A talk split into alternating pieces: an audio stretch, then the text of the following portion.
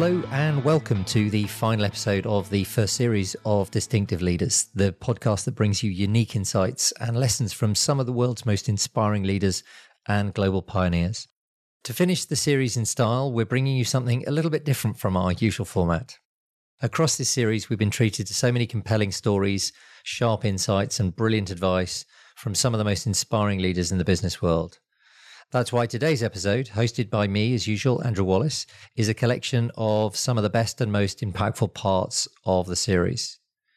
You'll hear from guests including Tracy Clark, the former UK and US CEO of Standard Chartered, Richard Fenning, former CEO of Control Risks and partner at Manchester Square Partners, Ros Rennell, Group Chief Credit Officer at Lloyds Banking Group, Lisa Gordon, former CEO of Chrysalis and Chairman of Cenkos Securities, Temi Ofong, Global Head of Customer Channels at HSBC, and Kenton Cool, mountaineer with 15 successful summits of Everest. They discuss what's driven them to their successes, what major challenges they've overcome in their professional and personal lives, and how, as a distinctive leader, you can get the best from your teams. We sadly couldn't fit all of our guests into one show, but listening back in preparation for this episode, it's striking how much knowledge and guidance they've shared with our listeners. Of course, if you'd like to find out more about their career journeys or explore all the people we've spoken to during this series, the full episodes are all available to listen to whenever suits you. To kick off, my conversation with Ros Rennell was truly inspiring. Creating gender equality in the workplace goes beyond simply promoting more women. It means bringing down all the barriers they face, explains Ros. So, I did not mention this before. One of the, well, I mentioned in the way that there are a number of taboo subjects that we don't talk about. And I know it's not just in our industry, but just in general. I'm a very, uh, I would not call myself a feminist I, because I believe that, you know, the, the best person for the job is the best person for the job. I believe that it's, I believe in meritocracy, but I do believe that there is more that we can do to help women. And I'm a very big, passionate person in helping young girls, helping young women make it through and throughout their career, by the way, okay, not, not just at the beginning. Uh, for me, there's a couple of things, uh, topics that are very difficult topics that we have, you know, that we still have to tackle. Because the, the, the point about whether we have more women representation and so on is out there. Okay, so this has been out there for a while. People are doing what needs to be done. There's a lot happening. I think some of the root causes are not being tackled as hard as we could in later career uh, for a woman, I mentioned menopause throughout somebody's career, and this li- links to my point about empathy, Andy, is I'm somebody who's come through a very abusive relationship when I was very young, okay, when I was uh, in my teens. And it's a big taboo subject. Many women and girls suffer from it. Many women and girls don't talk about it many women and girls, you won't even know the signs of that abuse happening. But if you can help these people because you do find out what is happening, we must talk about it. Lloyd's, where I work today, has an incredible, they're quite open about it. It's a big, big thing for them. Uh, to support women in this pandemic in particular. They've made some fantastic program available for women uh, who, if they felt threatened or at risk, that they could ask the bank to help them go into a different accommodation. And I think that for me, you know, we, we need to think about these topics that they hinder women in their careers and, and their lives throughout their career. And we need to start talking about this as much as we can. I understand it's difficult. I understand it's taboo, but we've got to try and remove those taboo because, you know, when I was in an abusive relationship, I can tell you, my family didn't want to talk about it because they could see it was happening, but nobody wanted to talk about it because it was so taboo. And I, have seen it many times where people want to think, oh, maybe I don't see it. It's better I don't see it than I see it, right? And if I stay quiet about it, call it out. You know, if you see a colleague that looks, you know, uh, suddenly withdrawn, suddenly gone quiet, or you know, is acting differently, be courageous. Go and say, Are you all right? It has an enormous amount of impact. Enormous.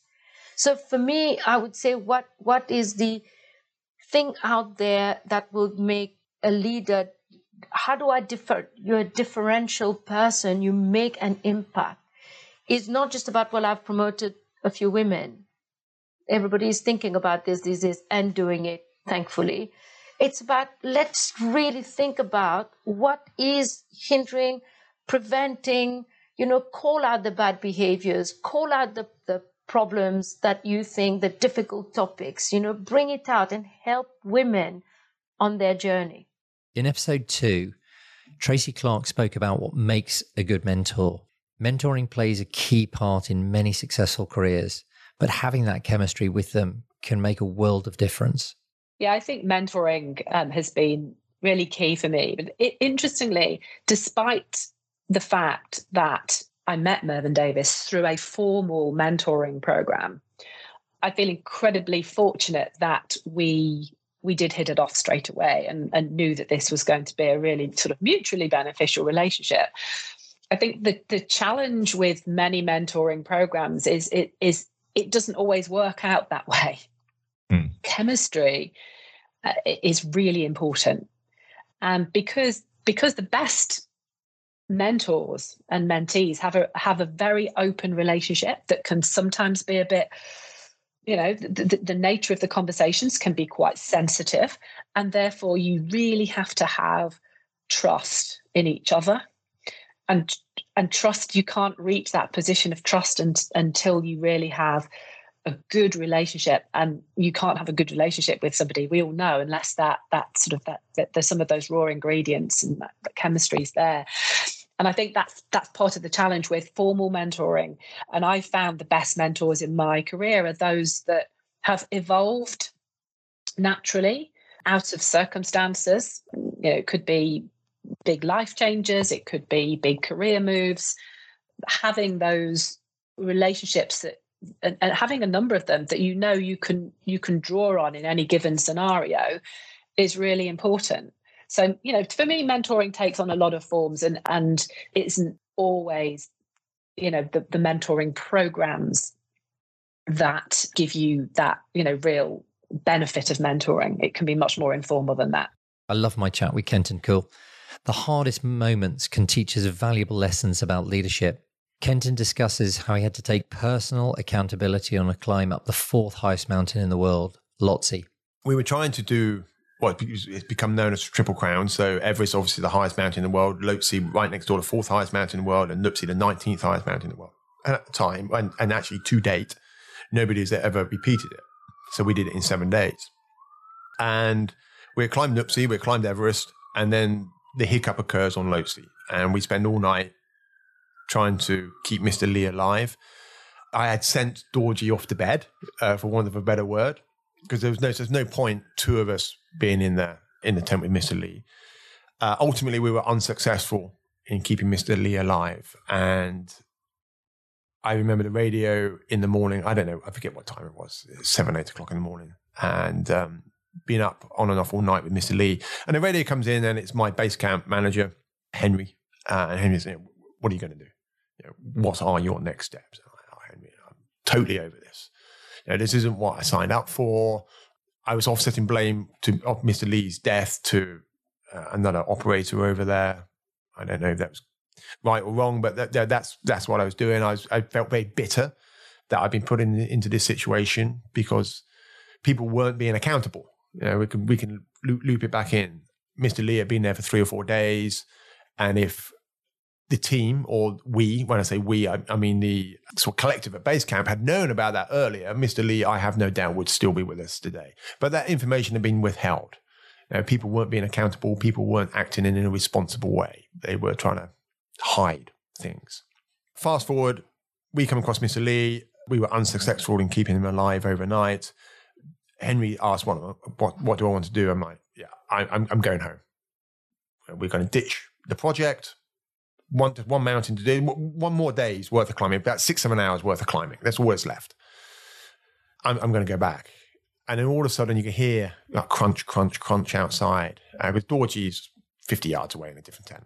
You know, the, the, the Sherpas are Buddhists. They, they don't really dig death. Well, none of us dig death, but you know, it doesn't really vibe with them. Anyway, it comes back and there's a zip, as a zip opens and his sort of flask of hot tea comes in and his big grinning face. He's a beautiful man. Uh, big grinning face comes in and he looks at me. He looks at Mr. Lee, and he used very stark words. He's dead. Now, there's no ambiguity in that phrase. He's dead.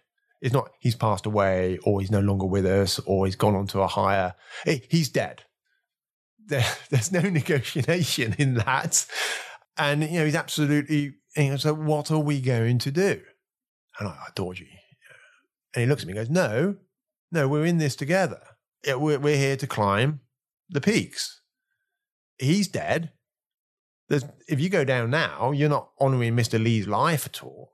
You're not doing him any good, which I know sounds very callous, but he's absolutely right. And if we can translate that into a different, you know, slightly different environment. If something's happened, it's happened. And there's no point reminiscing over it. We have to move on. And it's, and how, it's, you, and it's how you deal exactly, with it. Exactly. It's how you move on, what your next steps are. They are the important thing. And I was really close of making my next step to be in a downward direction. And Dorji just looked at it and goes, We have nothing else, do it for me. With uh, Dorji and I have this deep relationship. He knows exactly how to pull the strings. And then all of a sudden, I am now invested in Dorji. I am now doing it for him not necessarily for myself anymore. Now, I feel responsible to him. And, and that's really, really powerful. Really powerful. Yeah, th- th- let me just explain this another way. This is really interesting. I, I for some reason, uh, a number of my friends are Olympic rowers, are ex Olympic rowers. And the fabulous Peter Reed, who unfortunately now is in a wheelchair, Alex Gregory. Now, these guys are, I mean, Peter Reed, for instance, highest or largest ever lung capacity ever recorded. And I interviewed Peter Reed on my own uh, podcast, and he was telling me about the dynamics in the Coxless Four in in the Olympics. And you would think, or I would have thought, that what you want are the four very best, strongest rowers. And Pete was like, no, that's not what you need. He goes, I was the engine. He goes, you know, I was an animal. I could pull those oars like nobody else but there was no finesse to what I did. Meanwhile, you need a gearbox. You know, the gearbox is Alex. So Alex was just the consummate rower. But more than that, he could galvanize the team. And they have something which I think they call seat races, and they will, will race and they will swap seats. And that's how you work out who actually makes the boat go faster. And it's not the strongest guys. It's not the guys that will pull 2,000 meters on an ergo faster than the next man. Because, and the, and the, the, the key is to get the other three or the seven or however many are in the boat, whether it's, you know, Cox is four or Cox eight, or make the other seven pull for you. That's how you make the boat go faster. And that's exactly what happened on Lhotse that day. I was no longer there for me. I wasn't climbing for me. I Dorji had very cleverly made me invest into him. I was now there. I wanted to perform for Dorji. And it's the same thing in the boats. In, especially in, in the eight, apparently, you get the one guy and the other seven are pulling. And uh, Pete said, you can always not row and the boat would still go faster because everybody is in, embedded to the other individuals. You are there for your teammates. You are pulling harder for the right people. One of the most unique stories this series came from Temi Ofong. Temi's life was dramatically interrupted one Saturday afternoon after being shot, but he explains how he gathered the inner strength and resilience to bounce back. The first thing is, and in a way, kind of COVID did the same to the world, but it was a hard stop, right? Nothing can prepare you for when the brakes get slammed on like that. So, you know, one minute it's a Saturday afternoon, you've done what you've always done on a Saturday, go for lunch, maybe do a bit of shopping, drive home, get ready to go out to a dinner party. That's the normal Saturday night or Saturday. And then you know, halfway through that afternoon, your world kind of collapses around you. And nothing can prepare you for that hard stop. But um, what you can do, and I was lucky because, you know, I was, I survived it, is how are you going to react to it? And I remember being in the ER, lying there and people running around and doing whatever they were doing. And all I kept saying to myself is, "Tell me this won't change your life. Whatever this is, however it plays out, life will go on. I, at the time, I knew I wasn't going to die, so that was good news. so I, I knew I wasn't facing that, but I knew I was facing, you know, a degree of life changing kind of injury. But I was very kind of in the positive mindset the whole way. So, I mean, for, for, the benefit of the listeners, you know, it was a shooting where the bullet went through my arm, came out of the other side of my arm, and went through my thigh and shattered my femur. So, sort of between my hip and my knee is, is a metal kind of pole and bolts and things like that. But, you know, within a month and a half, I was back in the gym. I remember saying to the, to my doctor, "How long do people normally take to recover from this?" And he said, well, maybe 12, 18 months, maybe slightly longer. I said, I'll see you in six, you know. And I knew that if I didn't get my physical condition back, I wouldn't be able to deal, I think, with the mental piece of the story in a way. Mm. I don't know if it's vanity or anything like that, but that's just how it worked in my head. I worked it out. So I was very focused on getting back to kind of full strength. But, you know, what it did make me decide, however, was not to live there anymore in due course. So, but you know, when you live in a place like that, it, it happens sadly often, and you have to, in a way, accept that it could happen to you one day, and, and it sadly happened to me. Early in the series, I spoke with Richard Fenning. Even from the highest achievers, moments of doubt are normal. It's what you do with them that counts, says Richard. A vulnerable moment at the end of every month uh, when we had to sort of tot up whether the amount of money we'd earned that month was how much larger it was than the amount of money it had cost to run the business. I never lost that. That that constant concern about how are we doing, how's it going, what are the competition doing, what's happening in different parts of the organization. I'd like to say that after 14 years of running the organization, I was on the bridge with my binoculars scanning the horizon I was more often than not in the engine room fretting about whether we were going to have to wash people's cars in order to make to pay the electricity bill. Of course, we never were, and it's very frustrating and it's sort of it, it's sort of angst inducing. But I never lost that very basic concern about how are we doing? Could we do better?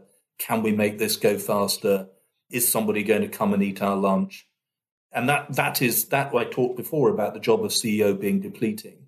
And that does have a cumulative wearing effect uh, or can have on, on your well-being.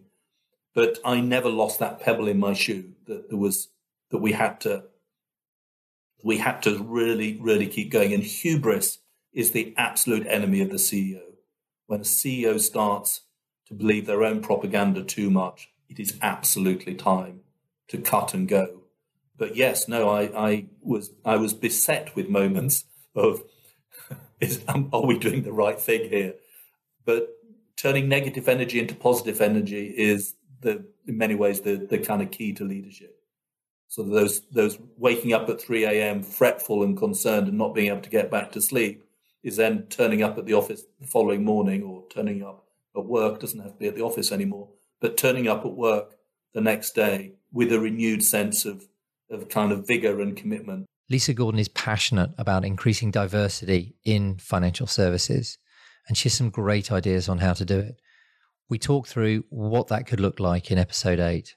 Well, I think there's there's two answers to that. I think financial services particularly struggles with increased diversity, and and partly because we are struggling to attract women, minority background. I'd say probably more we're more struggling to attract w- women, um, and I think that's because there is the perception that it's not lifestyle friendly. I think the pandemic will have changed that dramatically, which is a good thing. But think one of the things, and it's something that Alpha which is one of the companies where I sit on the board, which is an amazing company in terms of um, culture and opportunity. One of the things they're doing is getting much more involved with grassroots education because it's all very well saying we need X percent, but we're just not getting the candidates coming through either because they don't see financial services as a as a destination career for them or because maybe they don't know people in that industry.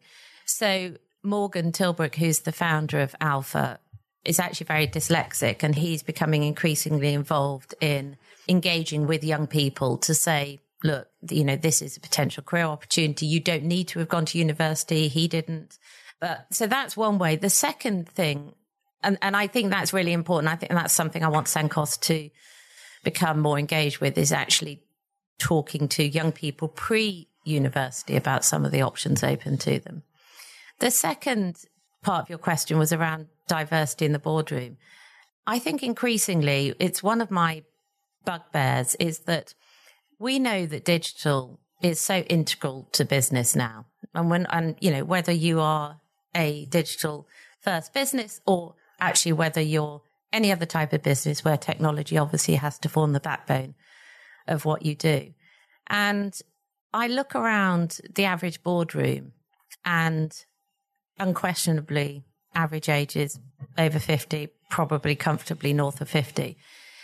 I don't think many directors around most board tables would really, really understand technology to the extent that I think it needs to be understood. Because if you get technology right or you get it wrong, it totally transforms your business. And so I think there's a great opportunity to bring younger people into the boardroom. Not to say you need to have had previous non-exec experience, which is often, as we know, the, the, the main issue for people breaking into the boardroom, but actually to say it's actually your experience in another area where we don't have the experience, where we really want your contribution. So that's something that I really want to push harder over the next year or two is to say, take the opportunity to bring in a younger, more, more diverse set of people because they have knowledge that you couldn't even begin to acquire. And so take that opportunity and the fact that it serves a secondary purpose in terms of improving diversity is actually not the prime reason for doing it, but it will. Thank you for listening to our best of series episode. If any guest caught your interest in particular, or you want to explore all the people featured during the series, the full episodes are all available to listen to on our SoundCloud page. And we'll see you soon. I hope you enjoyed today's episode of the Distinctive Leaders podcast and got as much out of listening to it as I did recording it. If you did, I'd be hugely grateful if you could take 30 seconds to give the show a review on iTunes, Spotify, or your podcast platform of choice. If you have any suggestions for what could make this podcast more beneficial for you, be it topic ideas, guest recommendations, or anything else, please feel free to get in touch at andrew.wallace at leathwaite.com. Thank you so much for listening.